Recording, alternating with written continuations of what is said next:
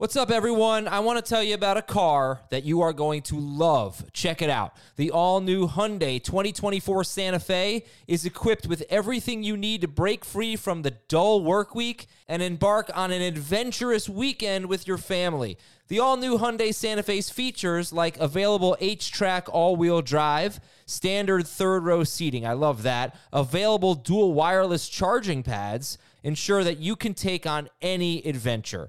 So let's say you're ready to take the family on a camping trip or something like that. The Santa Fe is perfect for you. You've got all wheel drive. You can load everyone up in the third row. It's time to start being adventurous, and you need the right car, and that's the Hyundai 2024 Santa Fe. Learn more about the all new Hyundai Santa Fe at HyundaiUSA.com.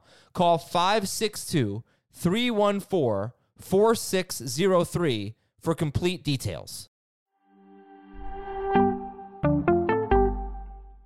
This is Fantasy Football Today from CBS Sports. On his way to the end zone. Tell you what, that was a spectacular play. It's time to dominate your fantasy league. What a play! Off to the races. Touchdown. Oh, he's done it again. Now here's some combination of Adam, Dave, Jamey, Heath, and Ben. It is Sunday night, and Joe Burrow is the man. We're going to talk about that incredible performance, for, fourth most passing yards in NFL history in your fantasy semifinals. What's going on? We got a lot more to discuss as well. Adam Aizer, Dave Richard, and Heath Cummings here. Guys, how, how we doing? I don't. Know, I would just say I'm sorry. I can sense this palpable energy because you know we're we're talking about our teams, we're talking about our wins. We have a lot of successes, and I mean I felt it from my friends today. I get a bunch of text messages throughout the day with a lot of four-letter words. You know, bleep my quarterback, and then you know, and like oh I I won, bleep yes, and I just this is a great time. People are so into it. We're locked we're locked in right now. Yeah, I, and I I know where a lot of your enthusiasm comes from. Um, What? we have a, a really rare occurrence happening in our podcast leagues. I know it's so cool. We have two podcast leagues, and Adam and I will be in the finals of both of them. One as Which- friend, one as foe. One as friend, one as foe. Right. That's crazy. Yeah. What if I said that, Heath? We can, uh, we can. I guarantee you that we're gonna. No, what's the best way to put this? All right, I guarantee you that I am going to win. One of you will One win? of them. Uh-huh. Would you play it out, or would you just take a win? Uh, no, that's that's not how. I had a better No. way of phrasing this. Guarantee me that I'm You're going one offering one. him one win for sure.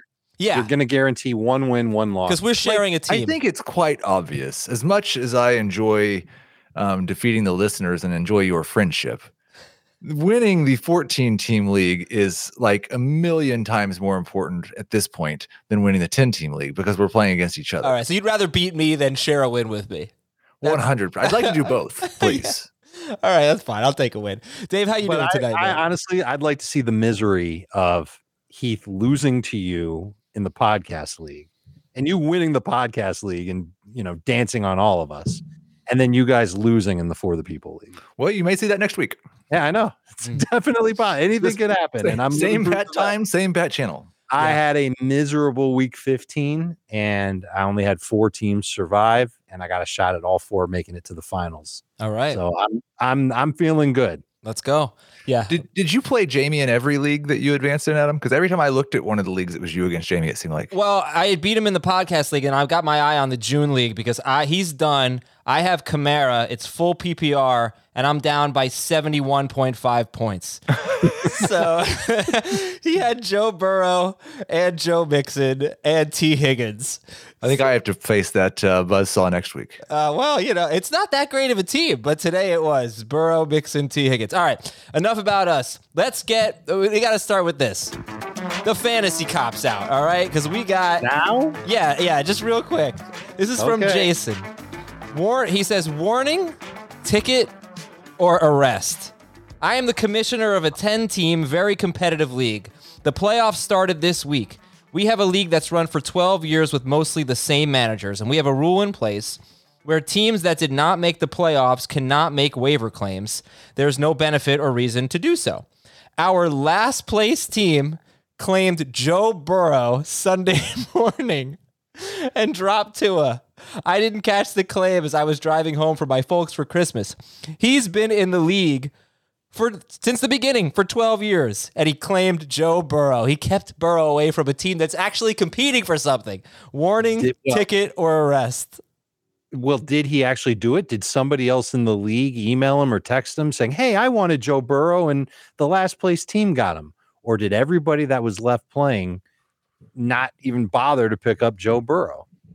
And It doesn't matter based on his oh, action, does Yeah. it? It doesn't matter. I give, I'm giving him a ticket. I'm not arresting him. I'm not kicking him out of the league. But that is some bad etiquette. I mean, it's I'm- a fantastic story, and I mean, it is. at this point, it's in the hist- it's in the past, so we're just gonna laugh about it. Yeah, I'm making him buy a round of beers for everybody at the draft next year. All right. All right. If you're listening on Spotify, you can now leave a rating. Leave a five star rating if you enjoy the show. Please do that on Spotify. Let's get to our biggest winner. Dave, want to nominate Joe Burrow here? Uh, sure. Why the hell not? Joe Burrow had five touchdowns or four touchdowns, six touchdowns, however many he had. At one point, he had five, and I think one got called back late in the game. But he was outstanding, and it continues a trend where when he's up against man coverage, man, he's unstoppable.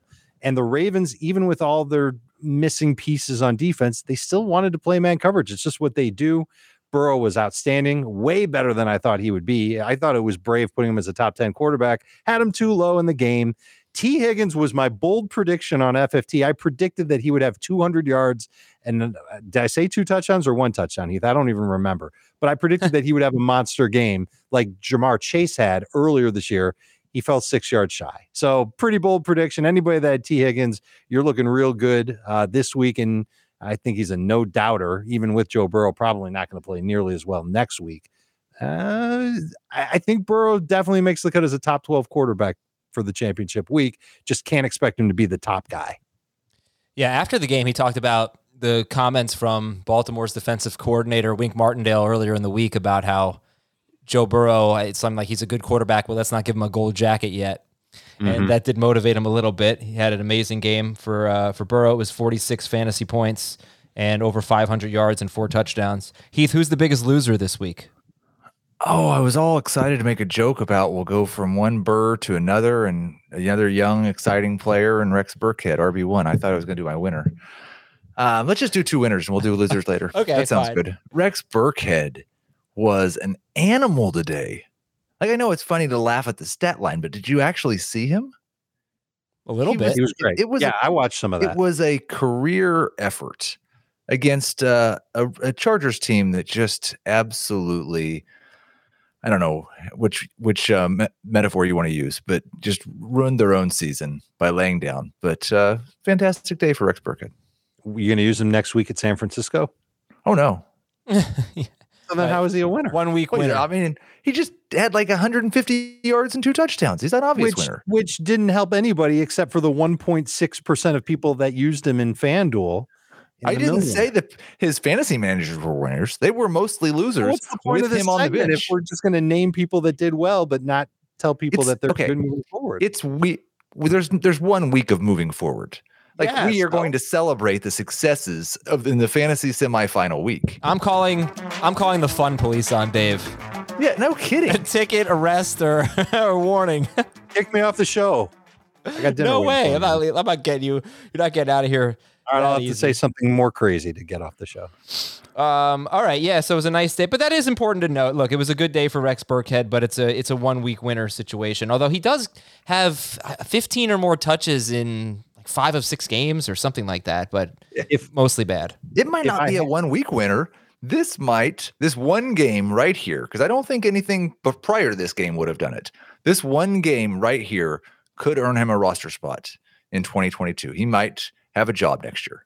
All right. okay, if if there's an argument to be made for Rex Burkhead next week, it's that he's the lead guy for the Texans. Mm-hmm. I don't think David Johnson's going to come back and push him off the field. He played five of six snaps from 10 yards or closer, 10 of 13 on third and fourth. I think the benefit of using someone who's probably not relevant next year is that we get to move through that. Yeah, let's just go. Let's just go. All right, Heath, I'm gonna make you give a big loser now, though. Um, yeah, there were no no shortage of those either. But um, I I guess I'd say Craig Reynolds because I don't know for sure that Deon, like there were talk was talk last week even that D'Andre Swift might get shut down. So I'm not totally sure even next week we're going to see D'Andre Swift. And I really thought when Swift was ruled out, Reynolds has been so much better than Jamaal Williams. He ought to get at least 55% of the work. And it was all Williams early. And Williams was more efficient as a runner in this game. So I don't think it's going to change. So if there's no D'Andre Swift next week, then Reynolds is a desperation flex. And if D'Andre Swift's back next week, then you're dropping Craig Reynolds. Yeah. so here's another thing about Rex Burkhead. No, I'm just messing around. uh, are you interested in the snap share between the Lions running backs? I am Yeah. actually, and I don't know if you have the specifics on third down and routes run and I those do. types. Oh, he does. He's got them all. So let's of go. Of course I got it. What do you think? I'm some sort of schmuck that doesn't do that kind of stuff? All I do is sit in my laptop and nerd out. All right, Craig Reynolds and Jamaal Williams played the exact same percentage of snaps, 42% for each of them. But one of them had three of four snaps from 10 yards or closer. One of them, the same guy, had 11 of 19 snaps on third and fourth downs. And that guy was, It was Craig Reynolds. it was Craig Reynolds. And that's Now, interesting the because problem, the the other problem is that they each had 42% of the snaps.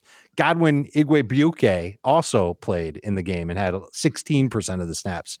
What a lovely three headed monster the Detroit Lions have that kind of ruins all three of these guys. Well, you had 19 carries from Will. I guess so. And here's the thing. I think we see it again this week, right? They're playing the Seahawks next week. The Seahawks Good have matchup. a legit. It, it's it is and it isn't. They have a legitimately great run defense. I mean, they're probably coming out of this week giving up about 3.7 yards per carry to running backs. 21 carries, 45 yards, and a touchdown for Montgomery. What they're terrible at is the pass, the passing game against running backs. Montgomery had seven catches for 61 yards. They give up the most receiving yards to running backs in the NFL. If you're Jamaal Williams and you're getting zero catches, you're not going to have a good rush average against the Seahawks. So, yeah, there's not much. I mean, that, that's just not helpful. You know, you need both roles, I think, to be good against Seattle. And you could be great against Seattle, but you need both roles. Uh, all right, news and notes. James Robinson has a torn Achilles.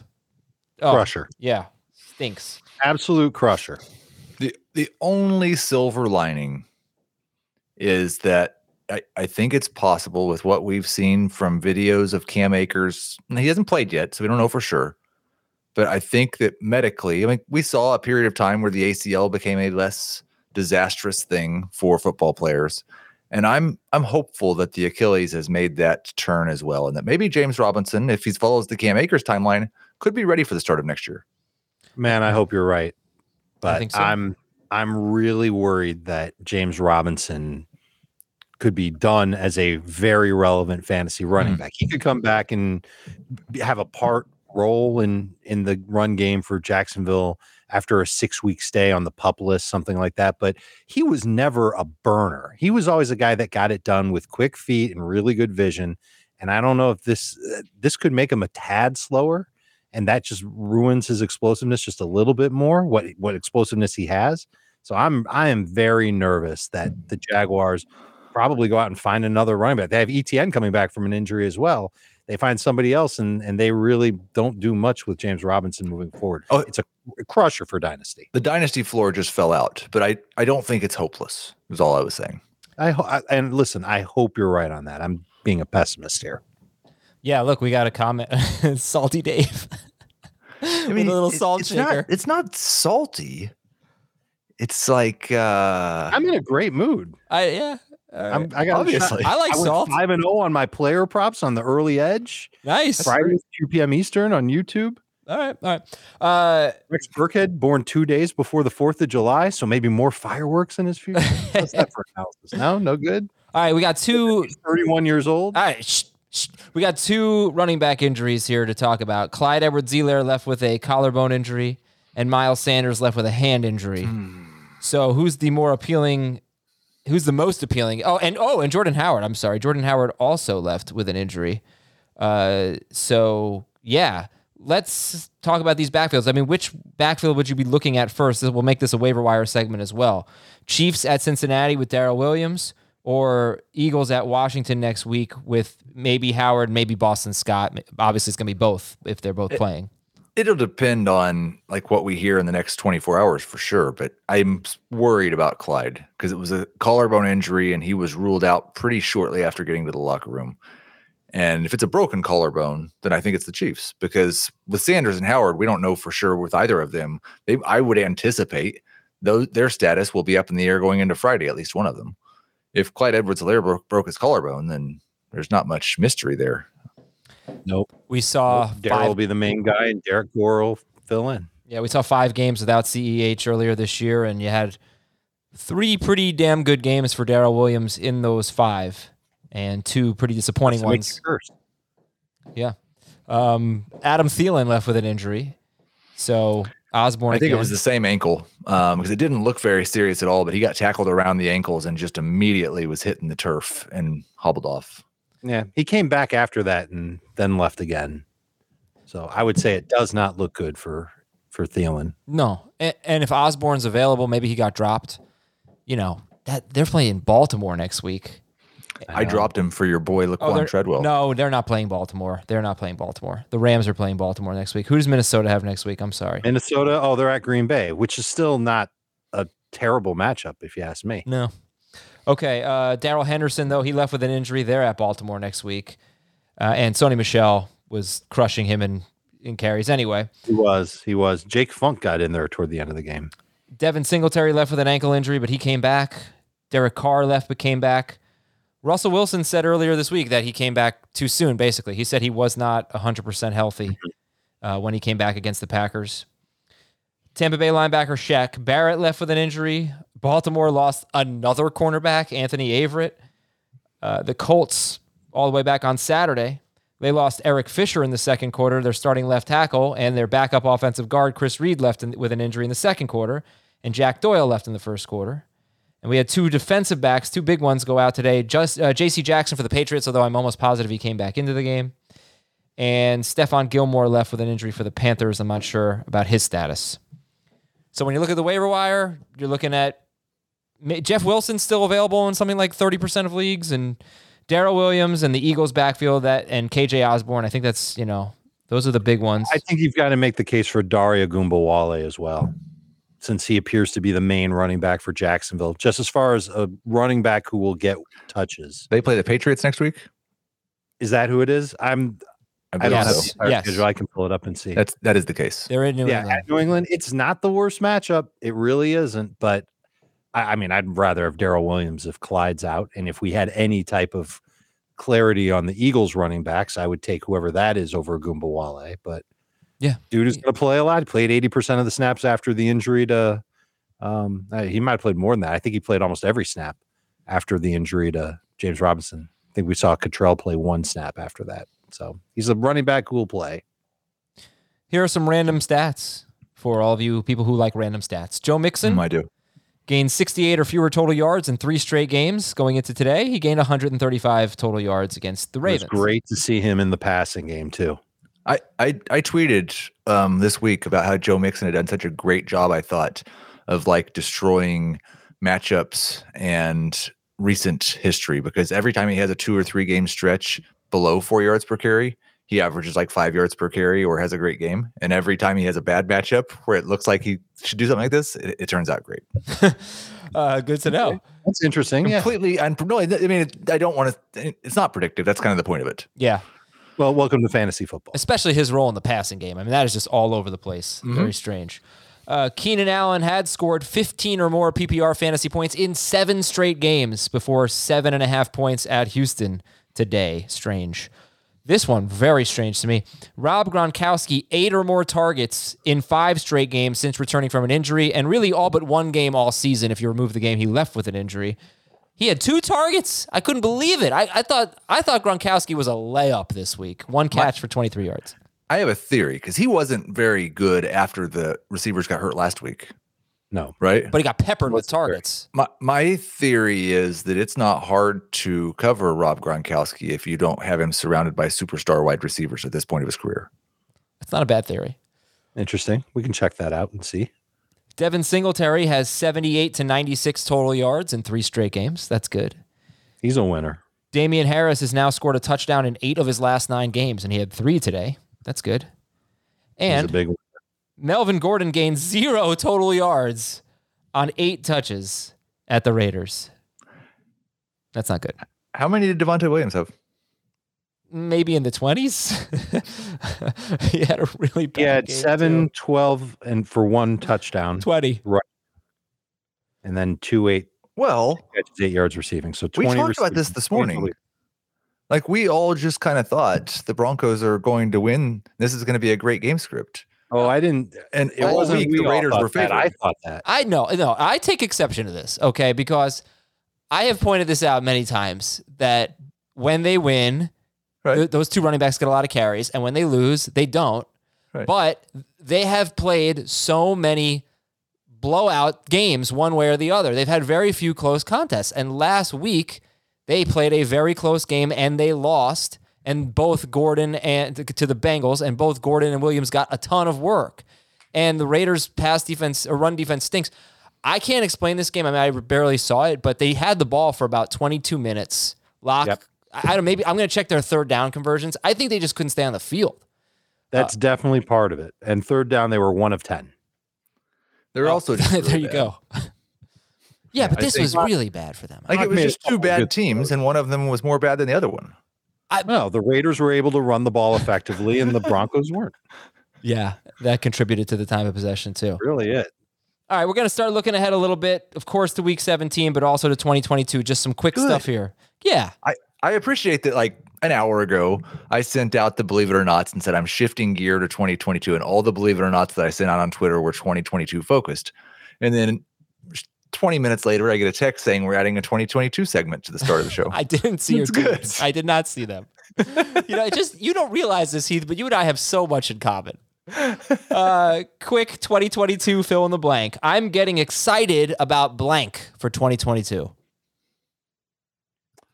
Uh, I'll go first. I'm excited about Josh Palmer, who I think kind of proved like this was a good opportunity for him to show that he can contribute to the Chargers offense. I don't think he's got a shot to be their number one guy, but I think he could be their number two guy. He's got some size. He can make contested catches. He can win off the snap, break inside, and make a play. He's he's I, I, I'm expecting the Chargers to move on from Mike Williams. I think Jalen Guyton's a good player, but more of like a number three receiver. And I, I wonder if Palmer can be one of those middle to late round picks that could be better than that for your fantasy squad. I'm going to go. This might be surprising, but I'm going to say Cole Kmet. Okay. Um, it, I don't believe that there will be another regime that comes to Chicago and thinks that paying Jimmy Graham $10 million a year is a good idea. And Kmet has really taken a little bit of a mini leap in the second half of the season in terms of the target share that he's earning and what he's doing with those targets. He's not in the end zone because everyone knows that when you're in the red zone, you can only throw the ball to Jimmy Graham. But if Jimmy Graham's not on the team, then that rule won't apply anymore, and they might throw it to Cole Kmet. 41 or more yards in five of seven games now for Kmet. 65 or more yards in three of seven games. Not too bad on a, this kind of passing offense. All How right, many games with a with uh, 11 plus PPR? Not that Well, many. he doesn't score a touchdown. That's hasn't hard, scored. Dave. you don't score any touchdowns. So Jimmy Right, Graham's going to so go away. That's part of it, and I and I get it for 2022. But I mean, he's on my loser list for this week. I don't know if I really want to trust him. I mean, he was probably like right where you ranked him. Uh, maybe right where I ranked him, but uh, he's he's going to be a difficult call. Uh, all right, let's go to our second fill in the blank for 2022. I'm getting nervous about blank. He does have a good matchup against the Giants. Maybe Can I I'll use yes, yesterday's games for this? Of course. Uh, Aaron Jones getting and nervous AJ? Dillon and that situation. Okay. Um, I just think that I don't think AJ Dillon's going to go backwards in touches next year. And I don't think AJ Dillon's going to take the job from Aaron Jones next year. And they're both going to be on the team. So this situation, in they're not going to run the ball like the Browns do. So it's gonna be it's gonna be like a poor man's Nick Chubb and Kareem Hunt. And if both of them are healthy, I don't know that either of them are top 18 running backs. Okay. That's yeah, I can see that. All right, Dave, who are you getting Sure. nervous about? There are a lot of running backs that I think qualify for this, but the one I'm going to say now is Miles Sanders. Every time he starts to have that runway to being a feature back for Philadelphia, he gets hurt. And then it takes him a little while to come back. And today was another example of that with the hand injury. We don't know the severity of it as we sit here right now. Maybe he's done for the year. Maybe broke his hand. Who knows? But I, I just feel like we can't ever really trust him again. And I wonder if that goes right up the the ladder to the coaching staff there, and that they'll just look at him as a part time running back no matter what, and never give him a chance to consistently get 15 touches from game to game. I, I, in the same vein, I wonder if that label gets put on Clyde. I wonder if that label gets put on Saquon Barkley. I wonder if, to a degree, it gets put on Christian McCaffrey. There are a lot of running backs that we can can look at and say, well, do these teams really love them as much as they used to? So let's say we're doing a 2022 mock draft tomorrow, which we probably are. Uh, let's say we're doing a mock draft. Miles Sanders, Clyde, and Barkley. Just knowing what we know now, right? Who? How would you rank them? And this is not a full dynasty thing. This is just for 2022. Barkley would still be the top name on my list. Yeah. And he's somebody that I could still, I think, make the argument for as a second round pick. And maybe if the Giants do some incredible stuff this offseason, a first round pick. But it, I'd be real hesitant to, to get him in the first round. That's another thing. Like looking at going into next year, and we'll talk about like who's number one at wide receiver later. But I mean, how are we going to keep Davante Adams or Tyreek Hill or Justin Jefferson or Cooper Kupp out of the top 15 picks? Oh, I don't think you will. No. What? I mean, we're going to have like a- seven running backs in the first round. I think it'll be fewer next year than this year. Yes. And I would imagine that all four of those receivers will go ahead of Saquon. All right. Uh, we are going to let's take a quick break, and then we'll do our winners, losers, and get into the games. Quick break here on Fantasy Football Today. We will be right back. The perfect combination of versatile athleisure and training apparel has arrived.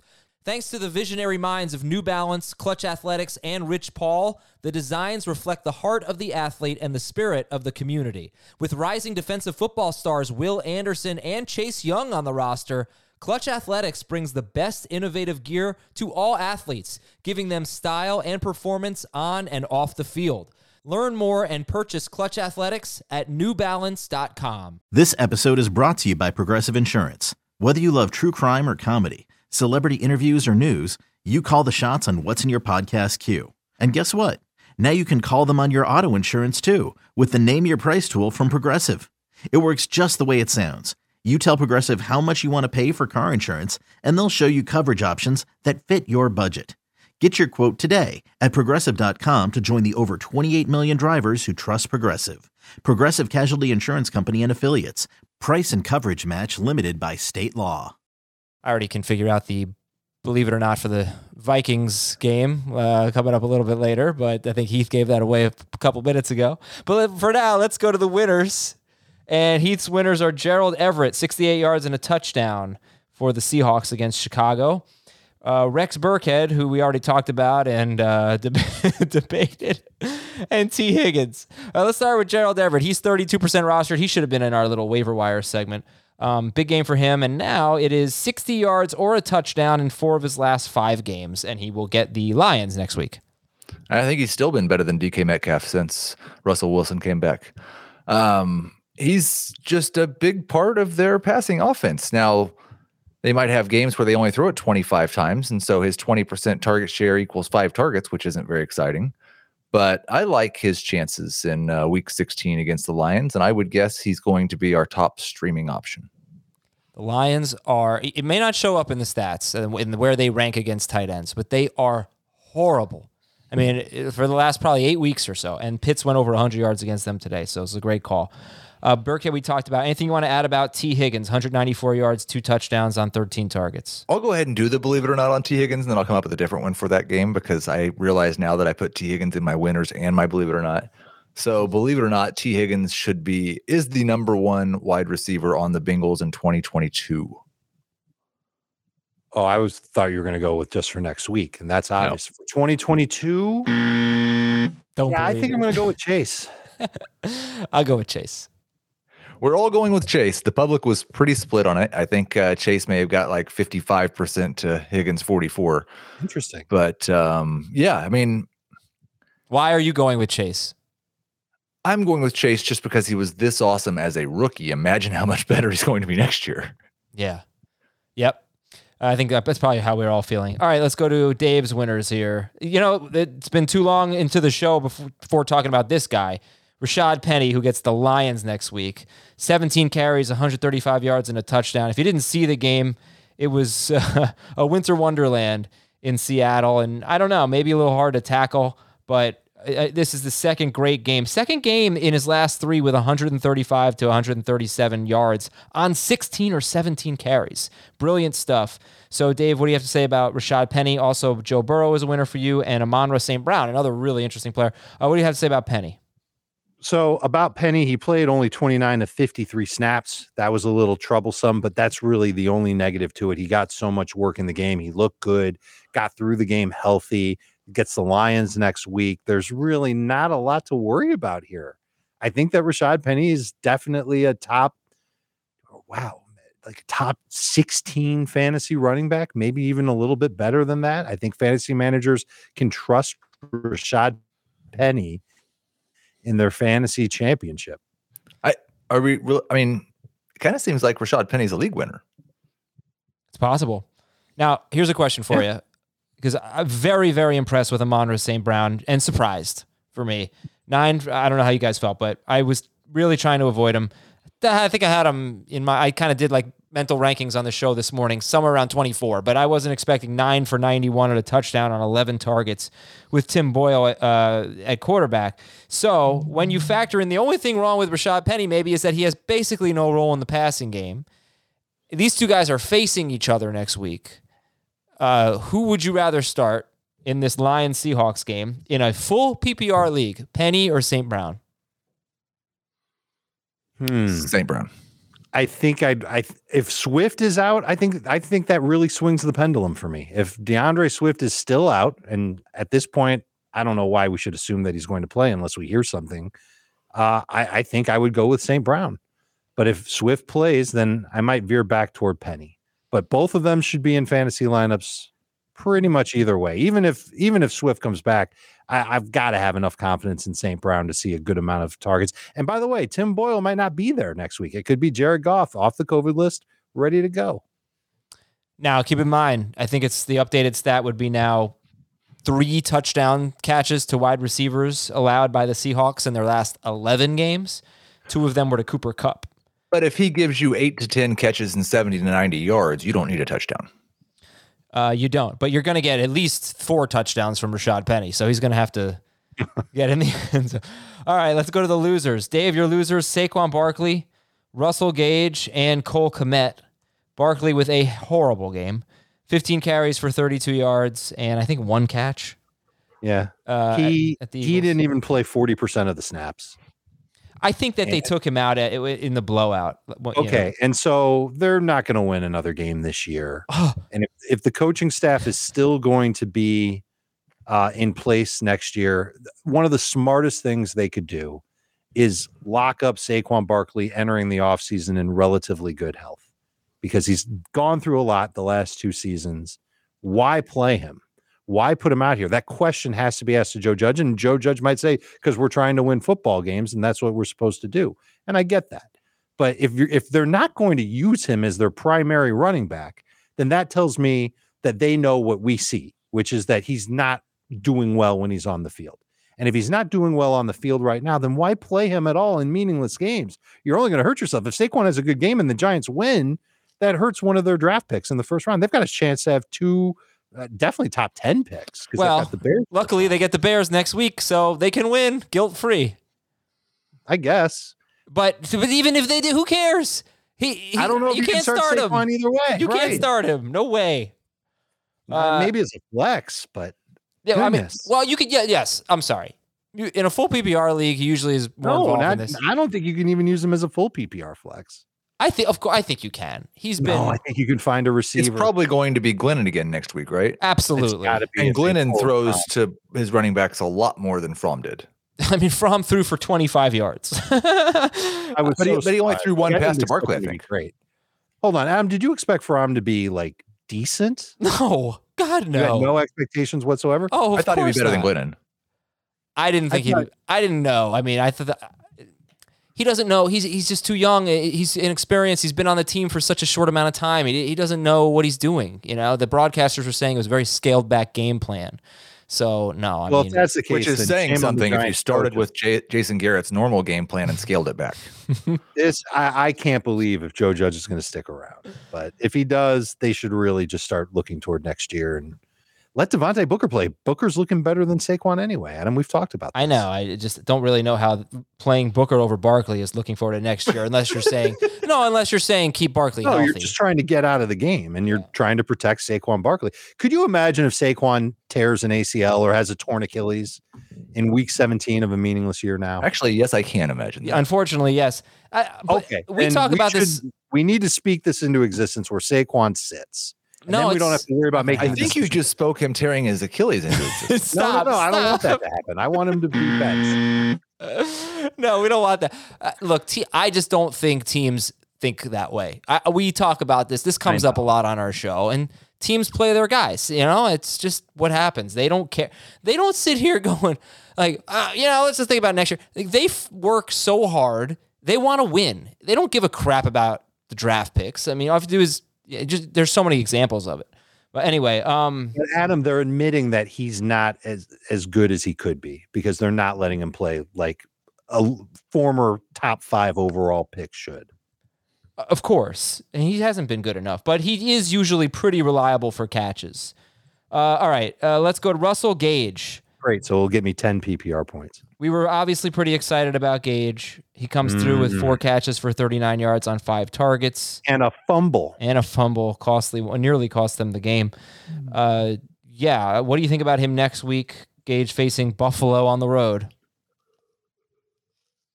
I can't call him a number two receiver. He's a flex at best in PPR. Okay, and finally, Cole Kmet. Uh, you guys seem to Well, have just going back to. Gage, I think one of the reasons why Gage didn't have such an amazing game is because Kyle Pitts did.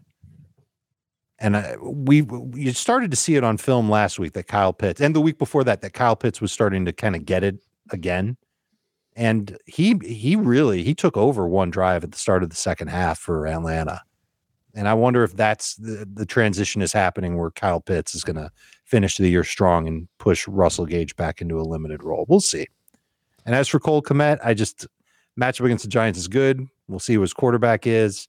I'm still worried about him getting 10 plus PPR points. All right, Heath's losers are Emmanuel Sanders, Craig Reynolds, and Cordarrelle Patterson. We already talked about Reynolds, so Sanders had an opportunity. He had, uh, I want to say, two end zone targets. He dropped one at the, you know, would have been a one yard touchdown. Uh, I don't know. He's he's got to be an afterthought for you, I assume, at this point. I mean, it seems to be an afterthought for Josh Allen, which is unfortunate when there's no Gabriel Davis or Cole Beasley. Um, I don't really understand how Emmanuel Sanders was so good at the beginning of the year because I thought he was done and he was awesome for like a month and maybe it was six weeks. And he's just, he's not a part of the plan anymore. Yeah, I think maybe theory. You remember at one point, uh, maybe it started with the Jacksonville game where teams, and this is happening league wide, take away the deep ball, take away the deep ball, and that was his specialty. So it could be that. I don't know. But you also, yeah. might- I mean, might- he, yeah, I'm sorry. I mean, he hasn't had more than 65 yards or more than 25 yards, I don't think, since the Jacksonville game. So Yeah, it's it's uh it's six straight games with 30 or fewer yards, fewer than 30 yards. It's wild. Uh, there's a chance that Beasley and Davis are both out next week too. It's a much easier matchup against Atlanta, uh, but he'll be tough to trust. And Cordarrelle Patterson, luckily he got the touchdown, but another bad game. Seven carries, 14 yards, and a touchdown against the Lions. One catch for negative one yard, and he's at Buffalo next week. So, what do you think? We almost saw it with his usage before we saw it in his play, but he just, I think he turned back into a pumpkin or back into Cordarrelle Patterson. He doesn't have as much of the burst as he had early in the year, and maybe he's dinged up or maybe he ran out of juice. He's never had this much work over a full season, so that could be it. But it was, um, I think, a month ago that they really stopped throwing it to him very much or treating him like a wide receiver.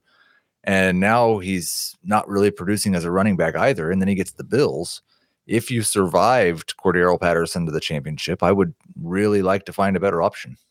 My running backs in my keeper league, where I'm still alive, are Cordarrelle Patterson and James Robinson. Mm. Who are you gonna? Not Which, which feeling one are you gonna start next week?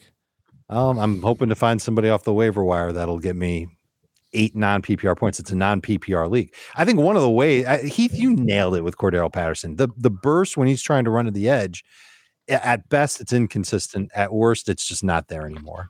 Now he's good, like on like one cut runs and running straight ahead. He can still do that, but he just doesn't have as much juice as he did earlier in the year. And I think it's for reasons that you said.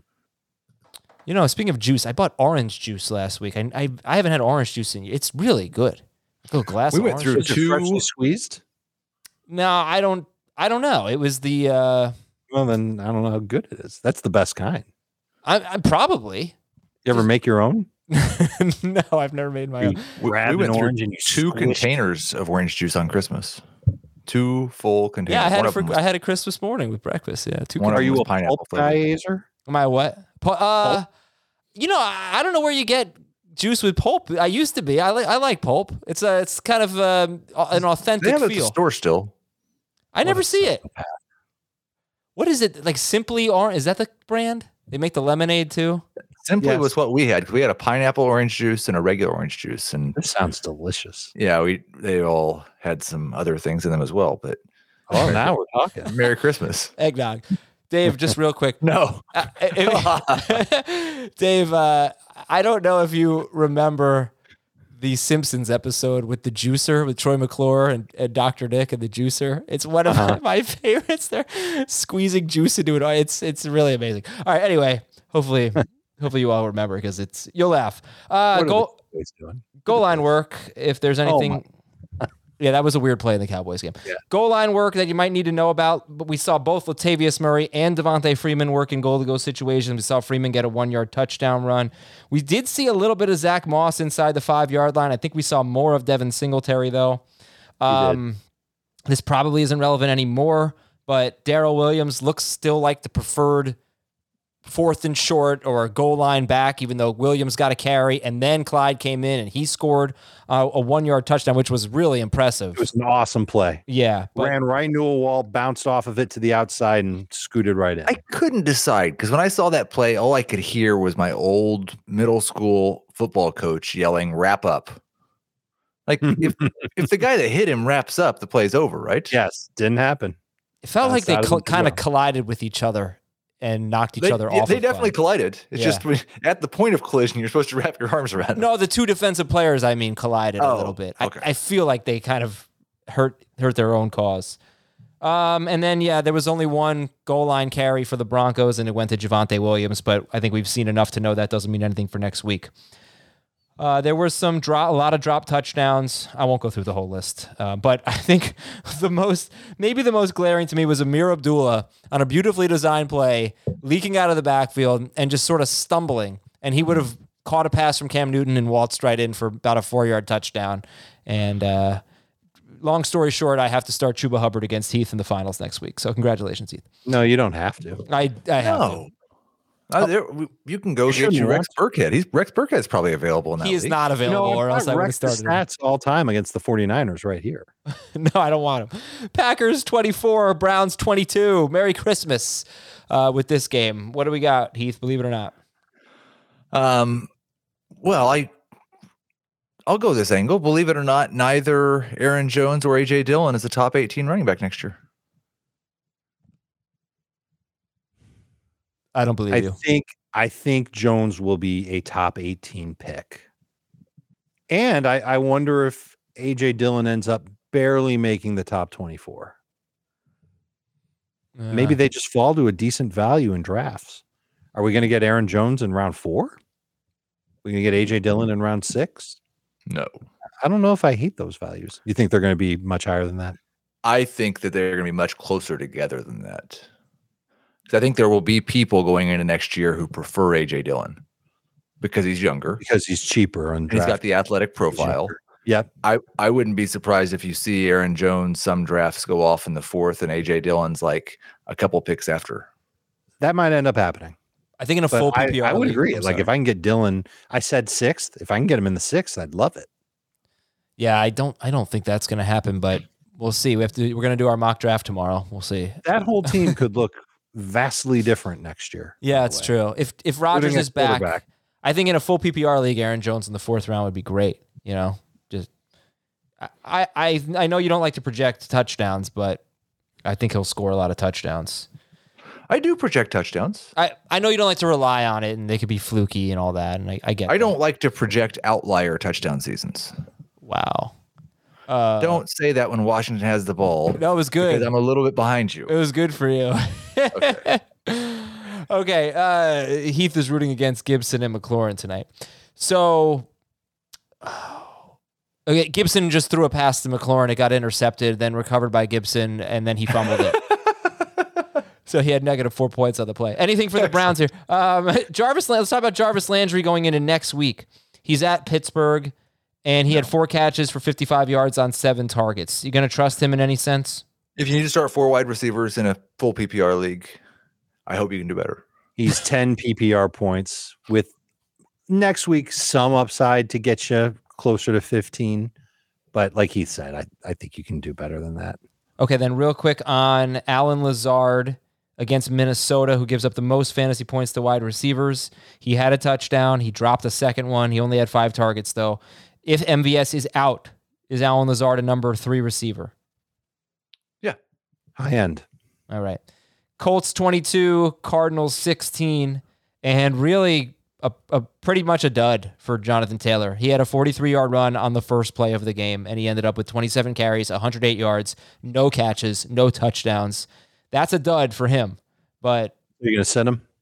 No, no. But if you, you know, it's a shame. I think you might have, you might have lost with Jonathan Taylor this week. Um, all right, sorry. So what do we got from this game, Heath? Um, believe it or not, Kyler Murray could actually have a full season where he plays like a top quarterback. He's done it before. I think he could. Well, hold on. No, hold he on. When You say top quarterback. Do you mean top one? Like top the top, five? like he, he still has number one upside over a full season. I, I don't know if I believe it. I I believe it. You know, look, I think he can be good, but If- I don't know about QB one. splitting hairs as QB1, I think he could be in a small group of extremely elite quarterbacks, if that makes sense. Does he have to have like the world's best weapons and the health to run the ball eight times a game? Probably, but how many of them don't? Yeah. You know? I, I, Well- does it feel obvious to you that the absence of DeAndre Hopkins is really hurting him? Um, what I, think it- worry It's about, hurting some for sure. yeah, what I worry about is that he did not improve as much of a pass as a passer as I thought. And I really thought he did. I mean, that's what's that's what is troubling because at the beginning of the year, he I, I think he he really did, and he's been pretty crappy. He's been awful the last three weeks. Is he still injured? I I don't know. I mean, I doubt it, right? Because he's running for seventy yards. Well, I mean, who knows if it, if there's an injury, if it's the ankle injury that's bothering him, or if it's something else. But he's back footing a ton of throws, and Mm. I just I some coaching decisions haven't made sense, and I think losing DeAndre Hopkins has changed the way that defenses have played against him. His completion rate has hit the tank. He only has two touchdowns in his last three games. Good call, on Michael Uh, Pittman, Dave. I know you're pretty excited about him this week. Eight for eighty-two on twelve targets. How are you going to feel about Pittman next week against the Raiders? I'm going to like him. Still going to be uh, a high volume receiver who fits the bill as a number two guy for fantasy. Okay. Uh, Cincinnati forty-one, Baltimore twenty-one. So I did the Tee Higgins and um, Ja'Marr Chase one. I no, I think this is good. Believe it or not, Joe Mixon's a first round pick next year.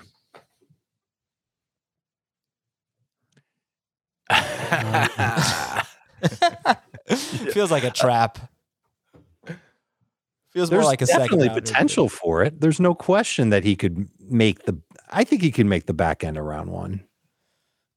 Yeah. I I think one of my biggest takeaways this year, just from my personal experience in leagues, is I'm going to approach two receiver leagues and three receiver leagues pretty differently. Because Sure. almost, we probably have to do a better job kind of getting out of the three receiver PPR bubble. I, Heath, you do a good job trying to bring us back. Uh, but I don't think he's a I don't think he's a first round pick in a three receiver league if it's PPR. Two receivers, yeah, maybe. What do you think? Um, I mean, I think what it's going to come down to is how he's valued against all these running backs that we had ahead of him, but have been worse or hurt a lot more than him. Um, like obviously Jonathan Taylor is going to get drafted before him, and I'm certain that Christian McCaffrey will as well. I would assume Dalvin Cook does. Yeah. Alvin Kamara might Henry. Alvin Kamara might be dependent on how the next couple of weeks go and who his quarterback is. But Mhm. I think that's like that's the line because I, I do think it's going to be seven, eight running backs max in the first round. I think I that would- there's a chance that the Bengals have the best offense in football next year. Outside chance, but I think there's a decent chance they have a top five offense. I would That's definitely take him exciting. ahead of Harris right now for, for next year. I think we're getting pretty close to that point if we haven't been there already. Touchdown Dak Prescott. Nice. I think that he's going to be entering his age 26 season. Contract is fresh, so you know he's going to be the main guy. There's absolutely a chance that the Bengals try and upgrade on Samaje Perine and Chris Evans as running backs behind him. And this coaching staff has gone back and forth on using Mixon as a full time workhorse or splitting him out and not letting him use uh, or not letting him play in passing down situations. So those are things that we have to consider. But I really think goal number one for Cincinnati's offense coming into this offseason is going to be to improve the offensive line. And that will ultimately help Joe Mixon. Defenses won't be able to stack the box very often against Joe Mixon. They can't do it. So that'll help him as well. Uh, I'm just sitting here warming up to the idea of him as a late first round pick. How much are you going to trust the Bengals passing game next week? You know, obviously, coming off this performance, you want to jump right in, but you know it's not going to be this good. The, the Ravens are such a good matchup eh, right now. The Chiefs are not. They are playing elite defense, but you figure they should be able to score some points and force Burrow to throw. So, in general, how much are you going to be trusting the the Bengals passing offense next week? Higgins and Chase will be starters for sure. Burrow will probably still be a top 12 quarterback for me. He might be ranked pretty close to where I have him this week, somewhere between nine and 12. Uh, Mixon's going to be a number two running back, depending on who's available and healthy at that position, I suppose. And Boyd has been making some crazy plays the last few weeks. So he's still going to be in that number three receiver range, especially in PPR. This is a game where I could see Cincinnati trailing. And in those types of situations where they're playing hurry up offense, we've seen Tyler Boyd get a lot of targets. I just really and I don't feel free to to laugh at me and say I'm being a homer. But if everybody's back for this Chiefs defense next week, I'm not sure that the Bengals playing catch up is going to result in a lot of yards and a lot of points. Homer. Thank you. Like the Chiefs defense has just been incredible for 2 months now. It has. The, the, what's annoying to me is that I, I would love to have a situation where the Chiefs defense has actually played a good offense healthy for over the last two months, and it hasn't happened.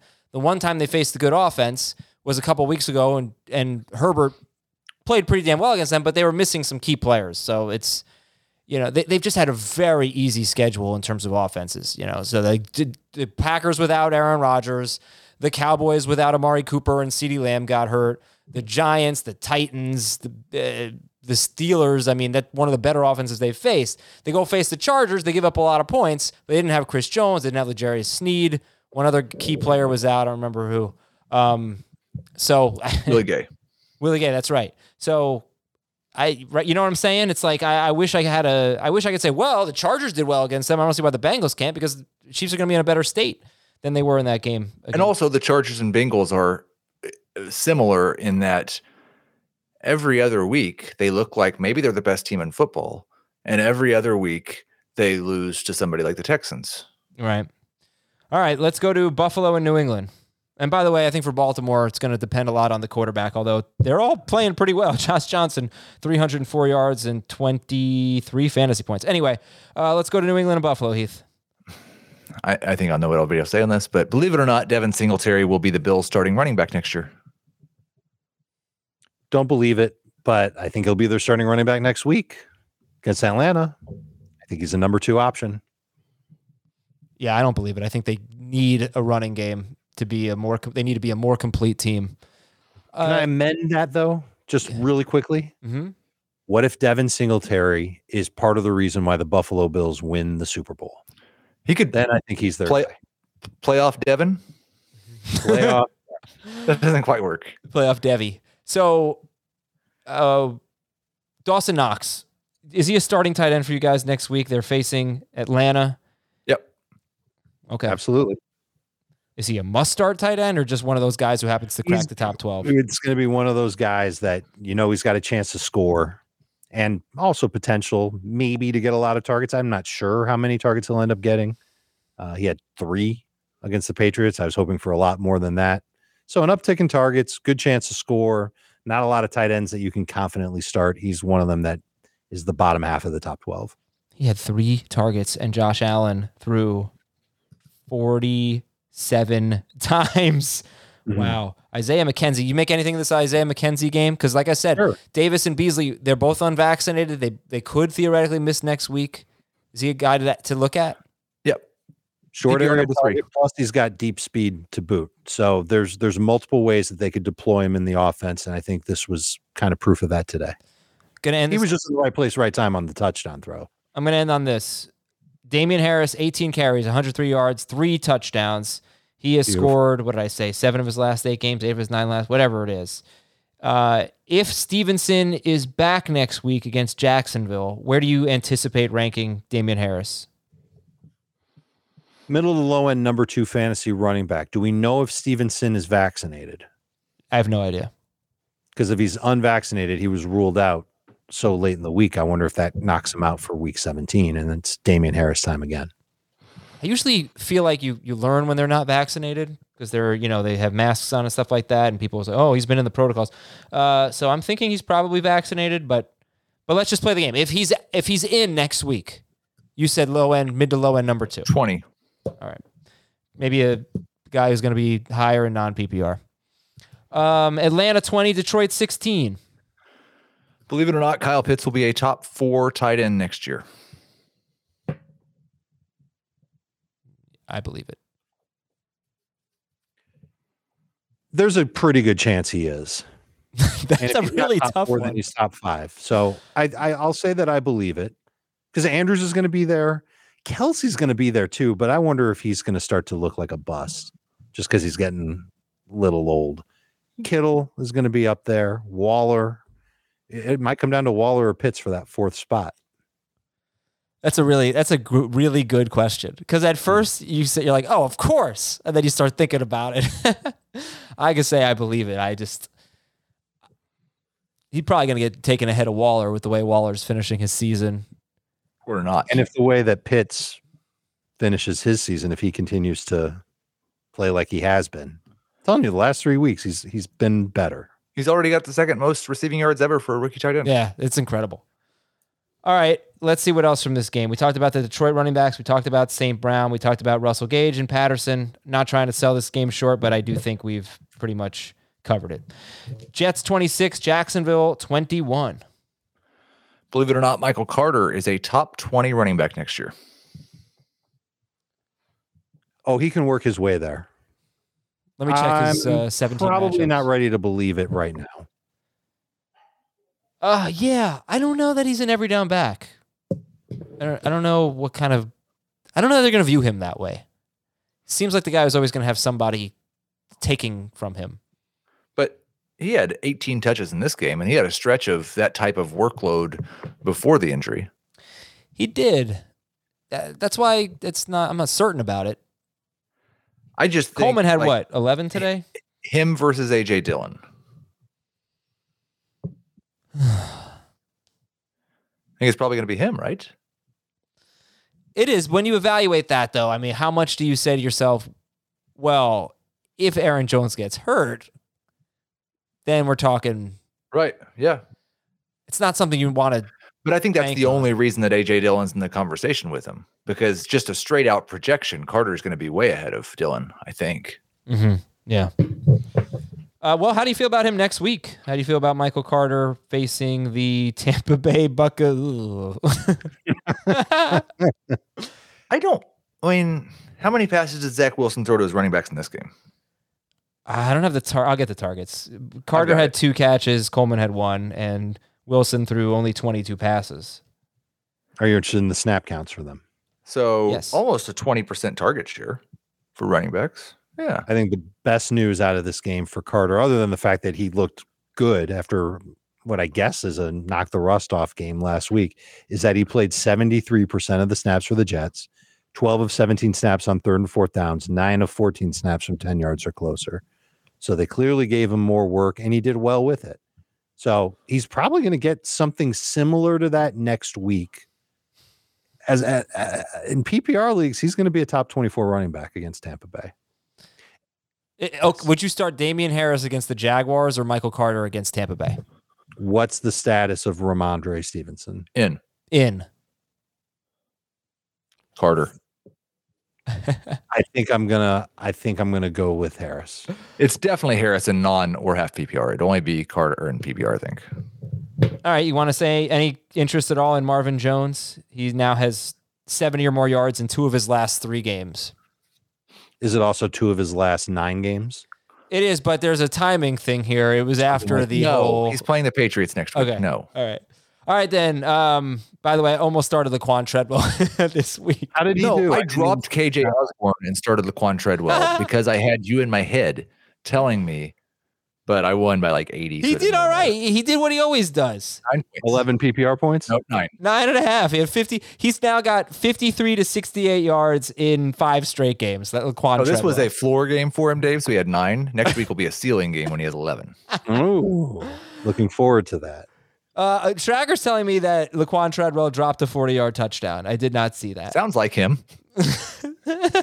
Houston 41, Chargers 29. Believe it or not, Davis Mills will be the starting quarterback for the Houston Texans week one of 2022. I love that you put this out there. He's looked good, uh, especially this week. He looked really good. And Chargers secondary, uh, they they lost one of their starting corners right before the game. He tested positive for COVID and didn't play. And we know that Bosa didn't play. So I hesitate a little bit to to judge Davis Mills in this game because he took on a depleted Chargers defense, but he looked good in a game without Brandin Cooks. Made some really nice throws. Receivers made some nice plays for him. I think he could end up being the answer for Houston next year. I think he could be the. I think we should at least talk about him as the answer for fantasy managers in week 17 at San Francisco with their pretty beat up secondary. And if you just look at his last four starts, six point per passing touchdown, non decimal scoring, it's 18 or more points in all four games. And it's pretty tough matchups, except for Jacksonville, I'd say. And maybe with with uh, who was absent, maybe not a tough matchup in this game. But 24 points against the Rams, 19 against Seattle, 18 at Jacksonville, 22 against the Chargers. He did this without Brandin Cooks. It's pretty impressive. And I don't know. I mean, I can't imagine too many people in their championship are going with Davis Mills. But if this were a normal week, I think it'd be with with every with you know 12 teams playing in a league. I think this would be a pretty interesting conversation to have. Yeah. Um, believe it or not, no, it's not a believe it or not, but it's a. I, I think it's probably true. Uh, you guys have much better football brains mem- remembering things than I do. If Trevor Lawrence loses to Mac Jones next week, will be he be the first rookie quarterback to ever lose to three rookie quarterbacks? I don't know. I would say definitely the first number one pick to lose to three rookie quarterbacks in consecutive weeks. Are you sure that number is three? Wilson, It's three. Yeah, Mills, right. Jones. I don't I mean- even think you usually get this many rookie quarterbacks, but I'm not sure. Technically, you lost to Trey Lance too, but Lance didn't play in the game in- against the 49ers. It's pretty bad. I, I was wondering if the Giants and Eagles set a record with seven punts in the first quarter. I would really like to know. Like, can you believe that? How do you even get seven possessions in the first quarter? it's seven punts. It's a lot of three and outs. The Giants, the. Giants were fighting hard for they were they were excited because they heard that Joe Judge was sticking around for another year. Do you know it, man. And Daniel Jones. All right. Uh, think props to Justin to Justin Jackson. Seventy four percent roster, fifty one percent started. Two rushing touchdowns, eight catches for ninety eight yards. A brilliant game for him. And hope you have him completely in blew away expectations and even had a fumble in the game. So it wasn't a perfect game for him. Unfortunately, we can't call him a winner because if Austin Ekeler's back next week, Justin Jackson's back to maybe 10 touches. Yeah. Ekeler will be the running back that everybody starts. But, But woo, that, don't drop waiver him. wire matters a lot. Yeah, You've don't drop learned him. that lesson. Don't drop him when didn't it. waivers run because we saw some players that have gone two weeks. Let's make sure Ekeler's clear before you drop him. And do we know, mean, by like, the way, dropping- Oh, go ahead. uh, do we know if, if Dalvin Cook is, he's probably eligible to play next week, but it's going to be He's close. eligible to play next week, but he's got to pass the protocols in order to do it, and it's going to be a tight squeeze. It's going to be very, out. Yeah, because Yes. he has to be out at least I- 10 I days. Have don't really know if it is for is. 24 hours of the game. Because it was supposed to be a tight squeeze for Aaron Rodgers, and then on like Wednesday or Thursday, everybody just knew Aaron Rodgers was going to play. Well, if you don't, okay, because it wasn't official. It just seemed that way. if you don't have any symptoms, so unvaccinated players have to be out at least 10 days. But if you're Aaron Rodgers, right, like let's say it's day six and you don't have any symptoms and you're testing negative, I guess you can probably safely assume that when the 10 days are up, you're back, right? I guess that's my interpretation of it. So we don't know that it's going to be a tight window. No, but we do know that he has to be out 10 days. So at least it's going to be a tight window until it's official that he's back. Right? Y- yes, but we may know before it's official. There you go. All right. Speaking of which, Rams in the and Minnesota. Rams Dalton 30, Minnesota 23. Yeah, Dalton Schultz touchdown. Yeah. Dak looks better. Washington, Ah. Washington defense doesn't look so good though. That was big. okay. I hope. Yeah. What do we got gonna win one of those leagues now? We're gonna be here. We're gonna be here for an hour and a half, Heath. Let's go. Listen, man, I don't think you should put that evil on me. I'm not. I'm just. uh, let's Um, go. Believe it or not, Justin Who Jefferson is the number one wide guy? receiver in 2022. Believe it or not, I- Justin Jefferson is the number one wide receiver in 2022. The competition for the number one receiver in 2022 is going to be down to him, Kupp, and Davante Adams. Not Tyreek Yeah. Hill. I don't think I'm. I I don't know if it's even going to be Kirk Cousins as his quarterback. Don't know who the coach is going to be. I'm not ready to say that he's the number one, so I don't believe it. I don't believe it either. I, I don't. I would take Davante Adams. I agree with you guys. Okay. 49% of people believed it. So, are we totally good with Sony Michel at Baltimore next week in a tough matchup? Number two running back. Yep. Start him. Um, what do we think about Kirk Cousins at Green Bay? Green Bay has been struggling. Last time he faced them, I think he Big had a game. great game. He had a great game, right? Yeah. Yes, Um, that that was really the game that made the Packers defense look broken. yes, that was the start of it. So, And then last or on Saturday was the game that they looked whole again against the Browns. But I guess Baker on very limited practice will do that for you. I, I think that Cousins is going to be a top 12 quarterback. wow. All right, and Osborn certainly has an opportunity. All right, Philadelphia 34, Giants 10. Um, so I'm trying to figure out the right way to phrase this. Um, believe it or not, Saquon Barkley is never going to finish the season as a top 12 running back in total points again.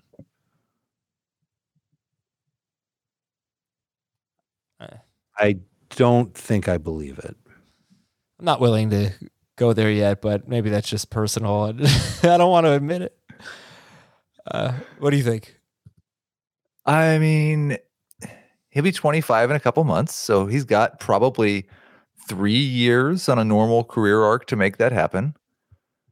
But he's on a terrible team that's going nowhere fast, and it's going to be on a terrible team that's going nowhere fast next year. And then he's I going to be don't know. 26.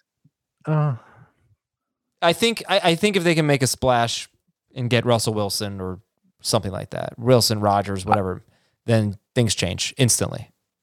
and they've remember they've got two top 10 picks in the draft. One of them could be they could both potentially be top five picks. We'll see. Going into today, they were five and six, but the Bears had to go and win. So Okay. So there's there's definitely But a chance that they could have great picks. They can add a quarterback via uh, maybe free agency, maybe a trade, maybe that loses one of the picks. Who knows? But I'm I can't say that they're going to stink next year. yeah, you They're can. like, would you say that anyone is going to stink next year, or just not like?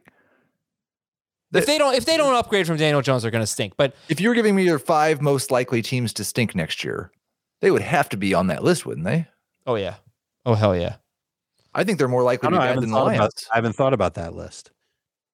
I absolutely think they're they're they're of course they're on that list. First of all, they're the fifth worst team right now, and you know They're I agree right with you now. about the Lions. The Lions, you got to be feeling pretty decent about the way they've played this year. Um, but the Giants do have a lot of talent.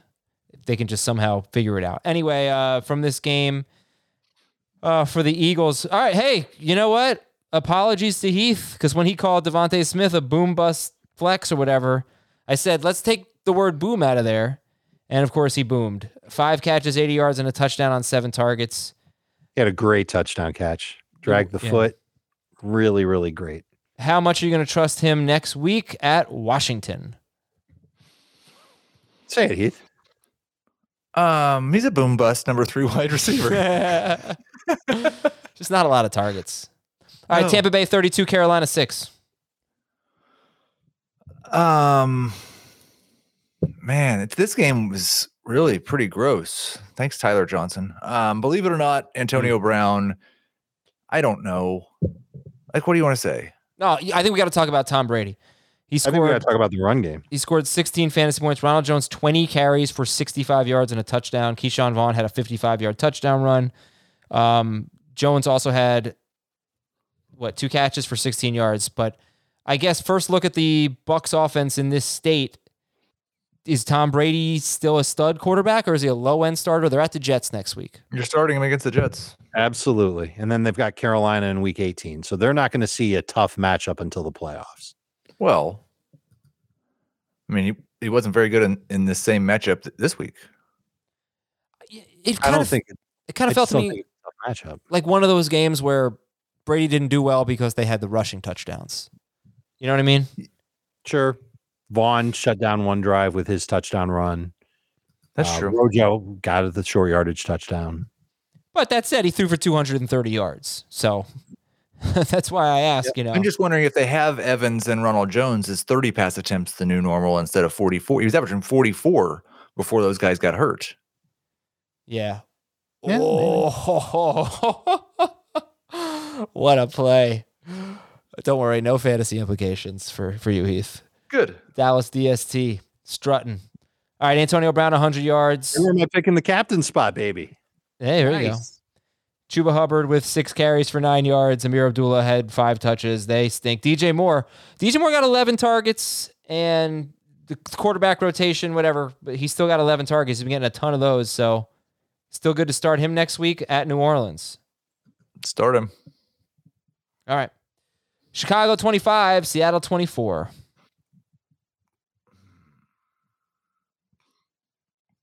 Believe it or not, Darnell Mooney will not be the number one wide receiver on the Bears next year. Believe it. Yeah, I believe it. Someone replaces him or supplants him. Or yeah, like the Bears. We've seen this from this franchise in the past where they just don't do anything big at wide receiver anyway. And maybe technically he's the number one receiver, like he gets the most targets and catches, but he's not a great fantasy option.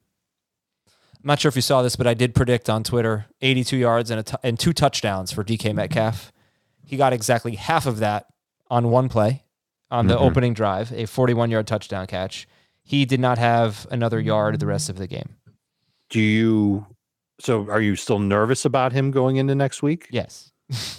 they are facing Detroit. Nothing's changed, right? Uh, that's the good news. Is at least they're facing the Lions. They, you know how, how much time of possession they had in this game against the Bears? Not enough. Uh, oh my god, I just saw it. 21 minutes and 35 seconds. I, I wonder if they're going to set a record. I mean, it's every week with them. It's unbelievable. three of ten on third downs. Yeah. And the Bears stink on third down too. Well, they were fifty percent. Well, I mean, for the season, they stink. I'm going to just say something that'll get me hate tweets and hate mail and Let's go. everybody oh. get mad at me right now, but I don't think Matt Nagy's as bad as everybody else thinks Matt Nagy is. Like fire fire Nagy is trending on Twitter as he's going and winning a game in Seattle with Nick Foles as a starting quarterback. I'll say He another went to the playoffs twice with Mitchell game, by the. Trubisky, and he has a winning career record. And we're acting like he's Adam Gase. Well, you have to see offensive development. I mean, that's the only thing they're going to judge him on. Is he the guy to get Justin Fields to become great? I doubt they're convinced of this. No, I don't think they. I, he's getting fired for sure.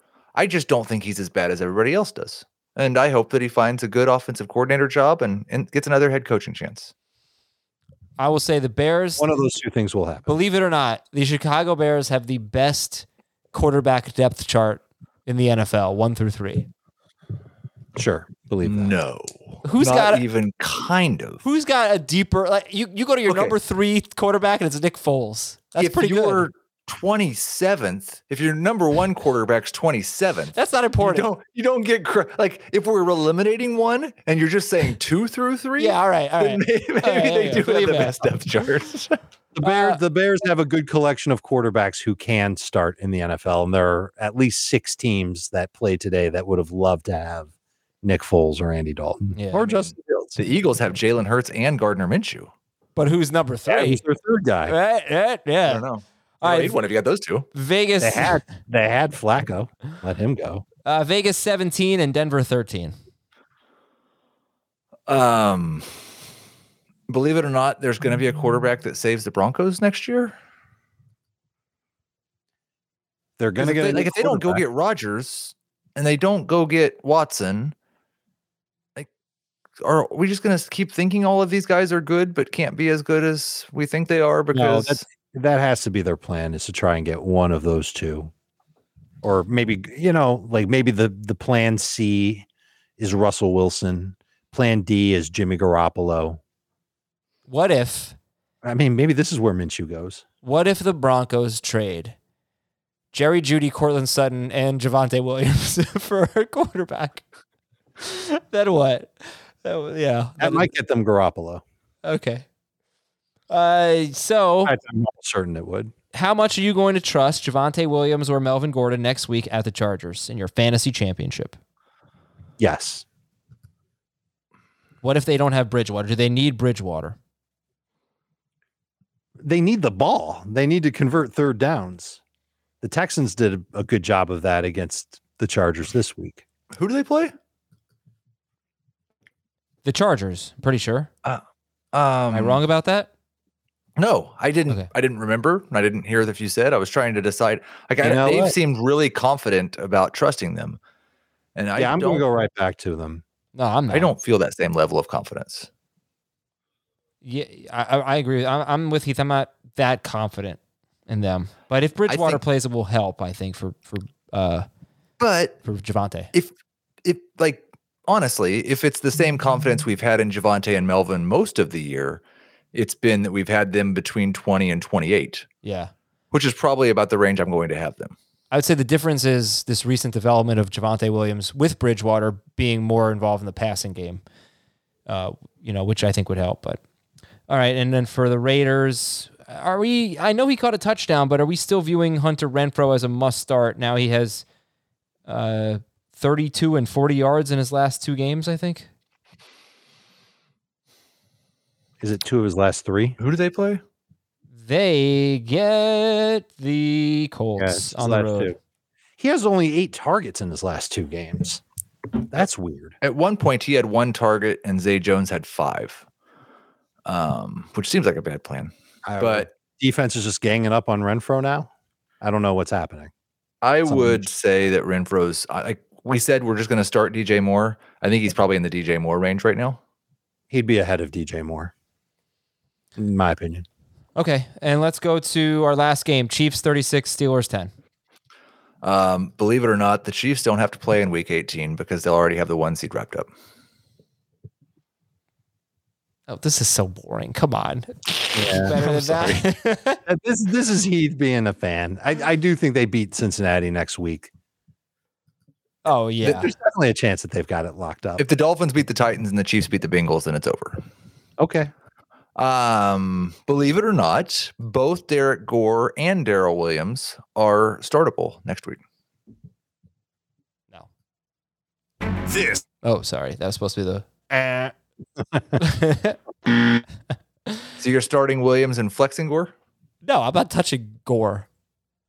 Gore Gore you might want to put on your roster now for week 18. There you go. I think Williams would be a pretty good start. I think so too. I Uh, think they like Derrick Gore. Oh yeah. I just don't know if Derrick Gore is very good. I think he's going to need like a lot of work in order to be good. I don't know if he can be good for fantasy on 10 touches. Can we finish on this? Two catches on two targets for Tyreek Hill without Travis Kelce. Yeah, that's going to sink a lot of people. What was that? Like you could look at it a different way. It's going to help a lot. The. Chiefs are great and they're the best. Patrick Mahomes had 28 fantasy points on 30 pass attempts with no Travis Kelce and two catches for Tyreek Hill. That's a great. I love your. I love your optimism. Mhm. Did you have a great Christmas, guys? Yes, Good. had a great time hanging at home watching football. Families in town from Chicago and Maryland. Got to see my nieces and nephews. That's always fun. Good. And I bought an entire bag of Hershey's Kisses. I put four in my wife's stocking. I'm eating the rest. so, That's the Christmas spirit. so with that, we'll talk to you tomorrow on Fantasy Football Today. See you later, everybody.